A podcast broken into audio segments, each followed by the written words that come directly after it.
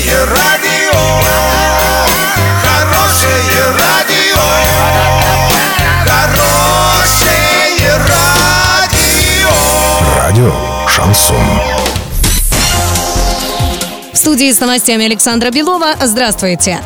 Подробнее обо всем. Подробнее обо всем.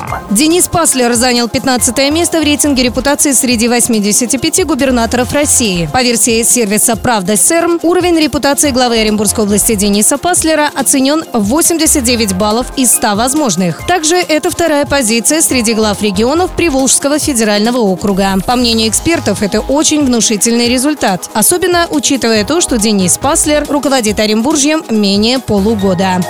На площади Кириллова установили фонари для освещения, но сегодня утром обнаружили, что два фонаря уже разбили. Били специально по стеклу булыжниками. Стоимость каждого фонаря 15 тысяч рублей. В администрации заявляют, что будет подано заявление в полицию. Рассмотрят вопрос об установке камеры, а также проработан вопрос с полицией о патрулировании. Глава Советского района заявил, что за информацию о том, кто разбил фонари на Кириллова, будет вознаграждение 10 тысяч рублей.